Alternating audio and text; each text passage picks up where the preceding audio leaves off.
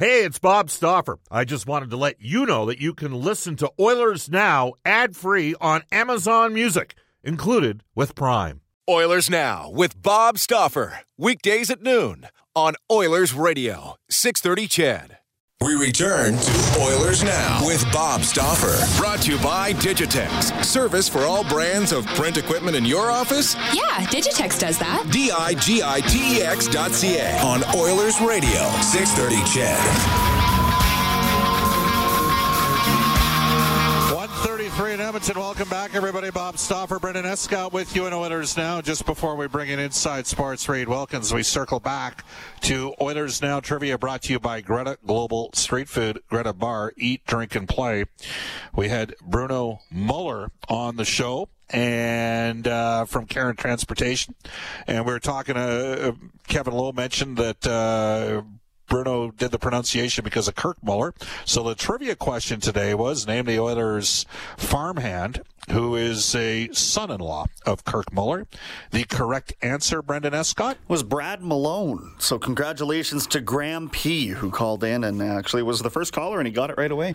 Good job, Graham P. Uh, I've always liked Brad Malone. Good guy. Uh, I could see him. I could see Brad Malone being a guy that ends up being in hockey operations as a development coach uh, down the road. This is Oilers Now. We'll tell you Royal Pizza, Pizza Pasta, and so much more. Edmonton owned and operated for over 50 years. Royal Pizza offers curbside pickup and takeout options. For a menu and a list of their 13 Edmonton and area locations, go online at royalpizza.ca or download the Royal Pizza app from the App Store. At this time, we bring back aboard Reid Wilkins. Hi, Reid. How was your weekend? Well, it was quite good, Bob. I watched uh, a bit of NCAA football on and off on Saturday, but very on and off, and a lot of flipping. So, to be honest with you, well, you know what? I watched. Uh, I wound up watching a lot of the USC UCLA game, which was a pretty exciting finish. UCLA went ahead with a kick by their freshman kicker, and then USC got a long punt, a long kickoff return, a long pass, and a toss to the end zone, and uh, that was it. They got the victory, so that was a pretty exciting game. And then I watched the Seahawks. Uh, boy, the Jets are awful. Like they just can't even do anything. I mean, I guess they they had the ball in scoring range four times and missed three field goals, but they, they didn't really come close to getting a touchdown. So the Seahawks did what they uh, were supposed to do, and the Bills are good. I mean, they they they thought they were really impressive against the Steelers. I think uh, Pittsburgh's looking a little one dimensional on offense the last couple of weeks. Maybe teams are starting to figure out how they attack a little bit. I think the Bills are, are going to be right in there. They're pretty fun to watch. All right. Uh, we'll start with USC and UCLA. As you know, I've been to that game. Uh, I went in the fall of 2000, well, I guess it would have been December of 2004, uh, with uh, Ken Nichols and uh, Jack Cookson. Uh, we joined a group that included Drew Shamahorn from Elite, coach, who is unfortunately no longer with us, but everybody in St. Albert and Edmonton knows who I'm talking about. Just a great guy. it was an electrifying, exciting game, but the worst part was the next day we went to go see the Chargers play, and it was an absolute rainstorm. And uh, I got a call telling me that a player on the U of A was going to test positive. I was the SID at the time, Reid, test positive for pot. And the worst part about that, just just think about that today, because of course now it's legalized, uh, is we had had a phone call Reid in 2004, in the summer of 2004, and some NIMBY, uh, wanted to, we need to disclose whether or not our student athletes are using pot. And I'm so I'm on the call with a bunch of athletic directors, and I'm like, why would you do this? Seriously, why would you subject your student athletes to being tested for pot in a year that we may not have the NHL? The only time you're going to get any stories out is when you have this athlete test positive. Well, we have to show everybody how serious. I'm like, we're talking pot. They're going to legalize it one day. Why would you do this? And sure enough, Reid, that was the only year that it was a full violation. Uh, the U of A was hosting the University Cup that year. They had a player, it's a pretty good player too, who uh, came from the NCAA and came into the Bears program, played half the season. He was basically their second line center for the first half of the year. Still one of the stupidest, narrow-minded decisions of all time. Like, think about that. Think about that today. There, you know, I don't know about you, but you drive around Edmonton and how how many stores are out there for people to get cannabis? Well, I, I, remember that story well because that player uh, played in the AJHL while I was covering the league, and his uh, his dad coached in the AJHL, and I got to know the, the dad very well over the years as well. Yeah, that struck me. I, I, I remember that at the time, and it, it struck me as a bit of a an extreme reaction to, like you said, something that we we probably knew was was being used uh, fairly, you know, well, who knows how widespread. But I don't think this was the only player in, in CIS hockey was, or CIS sports at the time who uh, who might have been uh, enjoying that narcotic every once in a while. But yeah, I, I, I do remember that, and I remember thinking like, seriously, this is this is being made to be that big a deal, and possibly uh, really taken away a lot for for this young man to be able to play with the U of A Golden Bears. Well, this is what happens when you have uh, the head of the CIS at that time being a former uh, field hockey coach. I mean, just the lack of. I'm like, we're in a lo- NHL lockout here for 0405. We don't need negative publicity. Half the people listening to the show right now, like, I'm gonna, I'm gonna. My whole theory on this Reid was they just, they should just legalize it and tax it. I don't even, I don't even smoke, right? I don't. That's not my thing. Uh, I'd rather drink, but you know, like I, I was just like, why would we test for this? Like, ser- I mean, the, the, joke at one point was, I think you trust the ones that smoke more than the ones that don't. Well, that was kind of the joke back in the mid 2000s, and it, it, it just it just shows you how things could change. Like, like here's the thing: anabolic performance steroids rate absolutely all day, right? Test for it, right? Uh, test for it. Right? We get it, but but stuff like that, it just seems silly, and so that's what I remember about being on that trip to go see USC and UCLA play. Now you mentioned the Seahawks yes. and the Jets and the Jets. Do you think it's possible? Do you think it's possible that Trevor Lawrence tells the Jets not to draft him? Oh, that's a good question. Yeah, probably. Uh, I mean, they might not win a game, and, and, I realize, sure, they've had some close losses, but I mean, they get they got pummeled yesterday, and they've been pummeled in other games as well. Like they don't look like they're close. They, they, they you know, sometimes a team goes in the NFL goes four and twelve, and you look at them and say, you know what, they they could have won seven or eight games, and maybe they're a year away from from actually contending for a wild card spot. Maybe not jumping from that to a Super Bowl, though it has happened. Brendan, look up the uh, Rams record before the greatest show on turf uh, exploded in either '99 or 2000. I think they were four and 12 the year before Kurt Warner took over, uh, after Trent Green got hurt, of course, in the in the preseason, but. Yeah, I, I, I don't know. I mean, I know when when players do that, it's it's frowned upon. Uh, certainly, you know, Lindros, there's still people who hold that against Eric Lindros, right? That, that he wouldn't go to Quebec and eventually forced a trade to, to two teams. Maybe he should have played 40 for the Rangers and 40 for the Flyers when he was a rookie. Um, but there's also been some pretty high fo- profile players that have done that. And then, um, you know, they sort of become who they are and you forget about it. And two great examples are from the NFL. You and I have spoken about John Elway a lot. And don't forget Eli Manning.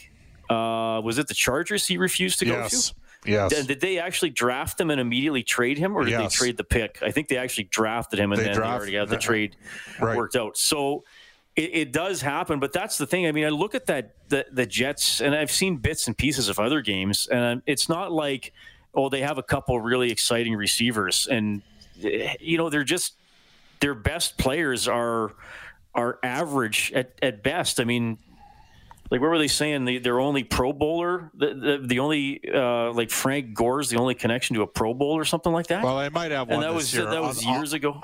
Yeah, they got one good defensive lineman. Like they, it's they got a, they got a bad club. This is going to be an interesting situation to watch with the Jets. Uh, you know, we had I mean we had people in Toronto that's funny. It always seems to come from Toronto. But oh, you guys better watch it with McDavid. I'm like, he went to Erie.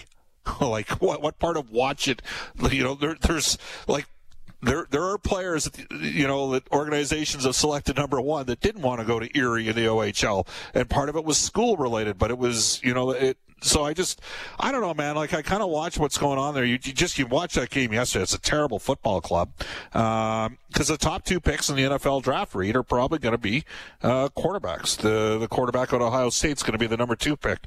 So Chris, uh, Chris, who works on the uh, Jalen show coming up next, will be all pumped up about that. Their quarterback's li- likely to go number two, but I don't know. It's it's it's an interesting one for me.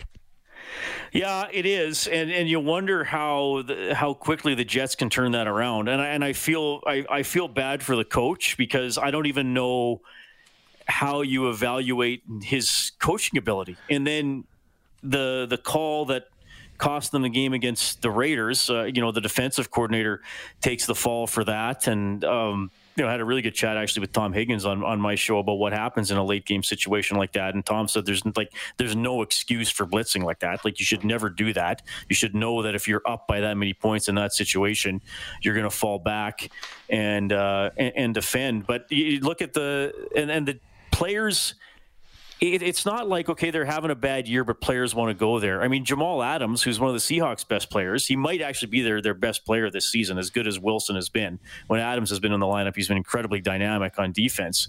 He didn't want to play for the jets. Like he, he wanted out of there because he, he knew there was actually absolutely no hope. Now having said that bob if you're the top pick in the ncaa is that how you want to start your pro career by saying you don't want to go there would you, you know, these guys are alpha males. They want to be the man.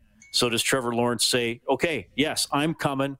I'm, I'm going to be the guy. You're going to build around me. And by year two, year three, we're going to be a lot better. I mean, the Colts were horrific when Peyton Manning went there. And I believe they only won one game in his rookie season. And then after that, they were a Super Bowl contender every year. So maybe Lawrence is going to say, that's the formula I want to be. I want to be the Peyton Manning for the Jets. All right. Uh, Justin Fields, by the way, is the quarterback with Ohio State. Uh, again, you can text us at 780-496-0063. Uh, posters on the wall. Here we go. I had okay. This this could get a little humorous.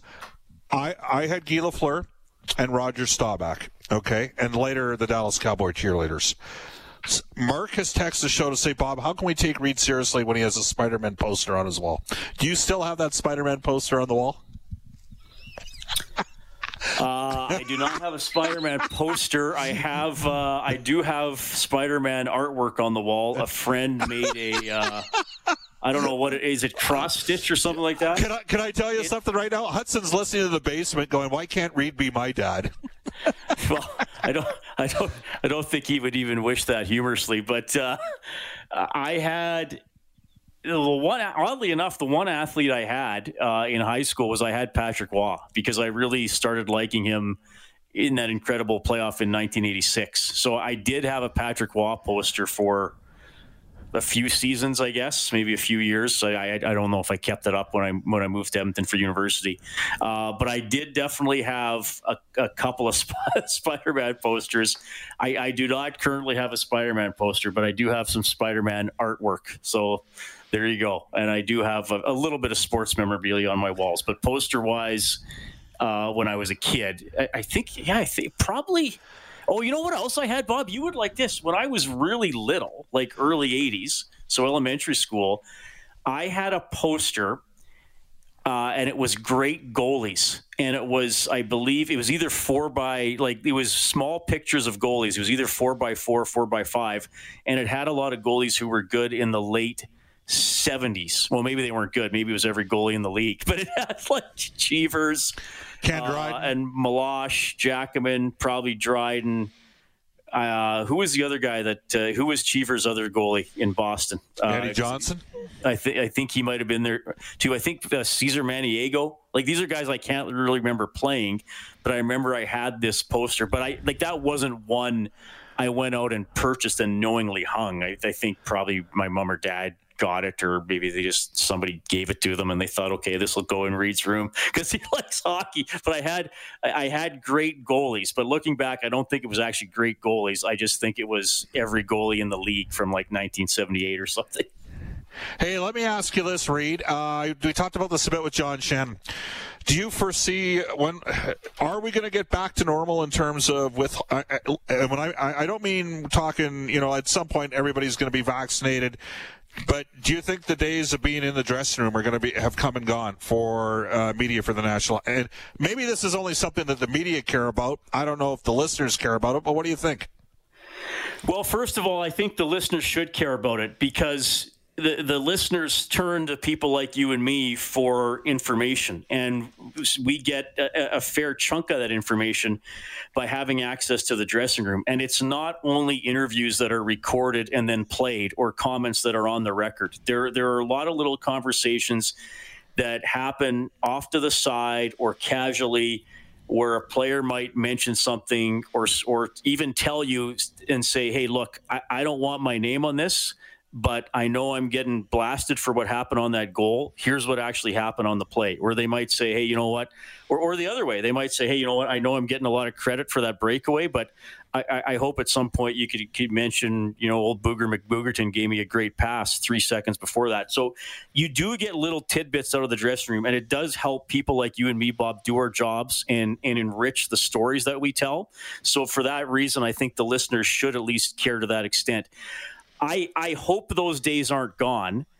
I, I I've been very conscious not to complain about the, the changes because I don't think it's an appropriate situation for us to, to complain. I, I think that we have to adapt and understand that right now things have to be done differently. But I would hope that at some point there still is dressing room access uh, because I do think it's important. What I can see changing though is that if a member of the media appears to have a cough or a sniffle or be sneezing, that the the media relations people for the team would have the right to say, "Not today. You're not going into the dressing room. You're not getting our players sick, and you're not going to get other media people in a scrum sick." But I, I don't think that me that dressing room access is going to be totally wiped out, and I hope that it isn't. But I certainly understand that for the next season and maybe even season and a half or two seasons, it might have to be extremely restricted.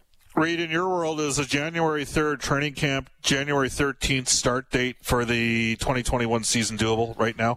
I don't know if it, if it is that quickly anymore, Bob. I mean, we this just keeps dragging on. I mean, remember when we thought, okay, American Thanksgiving, they got to have something done. Well, now it's almost Christmas.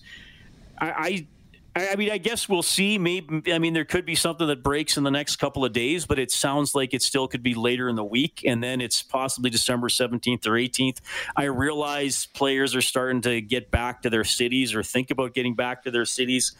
I I think the third and the thirteenth is doable. I, I wonder if it might get wind up being pushed back by four to seven days. I, I would think by the 20th at the latest we're playing. But again i mean this is the same situation with january 1st for every other day that goes by it lowers the chance of, of that actually being the start date. So look i think there will be a season.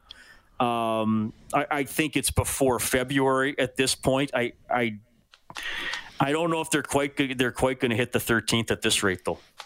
Reid uh, you got the night off tonight? Dave campbell's hosting the show? Dave's hosting the show this week bob. Yep Okay, got to get those days in, Reid. yeah, I do. Yeah. Ready? I don't know what to tell you, Bob. January 3rd until uh, we're going all the way until uh, July the 10th. Be ready for it, buddy. I'm looking forward to it. All right, that is Reid Wilkins from Inside Sports. Again, Royal Pizza, Pizza Pass, and so much more. Edmonton owned and operated for over 50 years. Royal Pizza offers curbside pickup and takeout options for a menu and a list of their 13 Edmonton and area locations. Go online at royalpizza.ca or download the Royal Pizza app from the App Store. Do want to mention to you there's an old saying in the car business in these parts Cars cost less than Wetaskiwin. Outstanding customer service is a key to business as well. Brentridge Ford is a nine-time President's Diamond Award winner for customer satisfaction. The year-end event is currently taking place down at Brentridge. Great people, great service, fully open and transparent. Let Uncle Milt, Rich, Johnny, and the gang at Brentridge lend a hand. You can reach them at 1 877 477 3673 or go online at brentridge.com. Hmm. We'll take a time out for a minute here, come back and wrap up the show with a couple list days in Oilers history. You're listening to Oilers Now. Hi, this is Jujhar Khaira from your Edmonton Oilers, and you're listening to Oilers Now with Bob Stauffer on 630 CHED.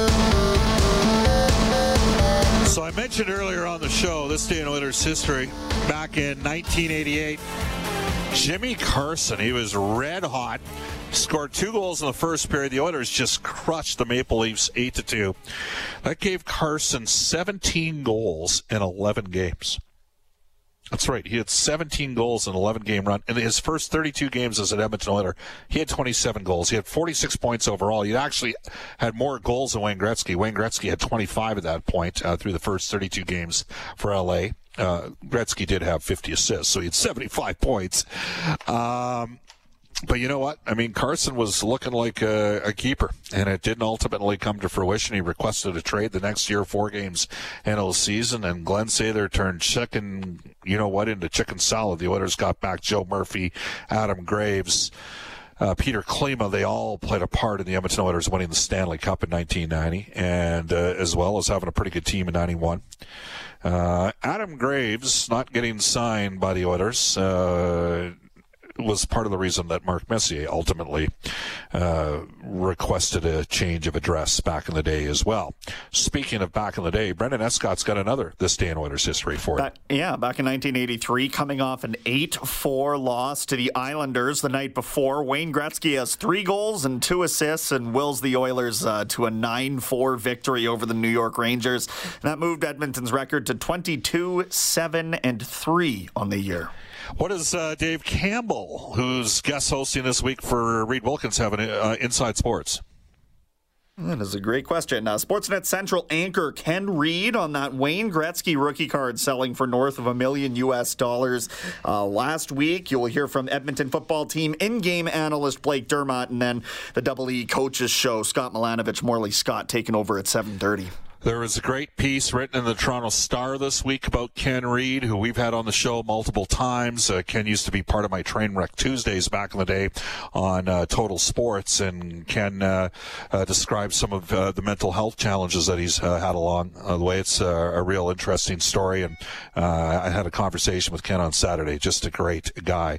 Coming up today at 2 o'clock, 6.30 CHED afternoons, Alberta will administer the first COVID-19 vaccines on on Wednesday. 25 additional, uh, 25,000 additional doses are on the way. Health Minister Shandro, Municipal Affairs Deputy Minister Wynnyk, Chief Medical Officer Dr. Deena Hinshaw, updating everything you need to know about the distribution plan earlier this afternoon. Hear what they had to say and how it impacts you after a global news weather traffic update with Eileen Bell. Tomorrow's Sportsnet Spec. Mark Spector for Horse Racing Alberta and the 7,000 men and women employed in Alberta's horse racing and breeding industry. Have a magnificent Monday, everybody. Going to watch the Ravens and the Browns tonight. Be back at you tomorrow. Oilers Now with Bob Stauffer. Weekdays at noon on Oilers Radio, 630 CHED.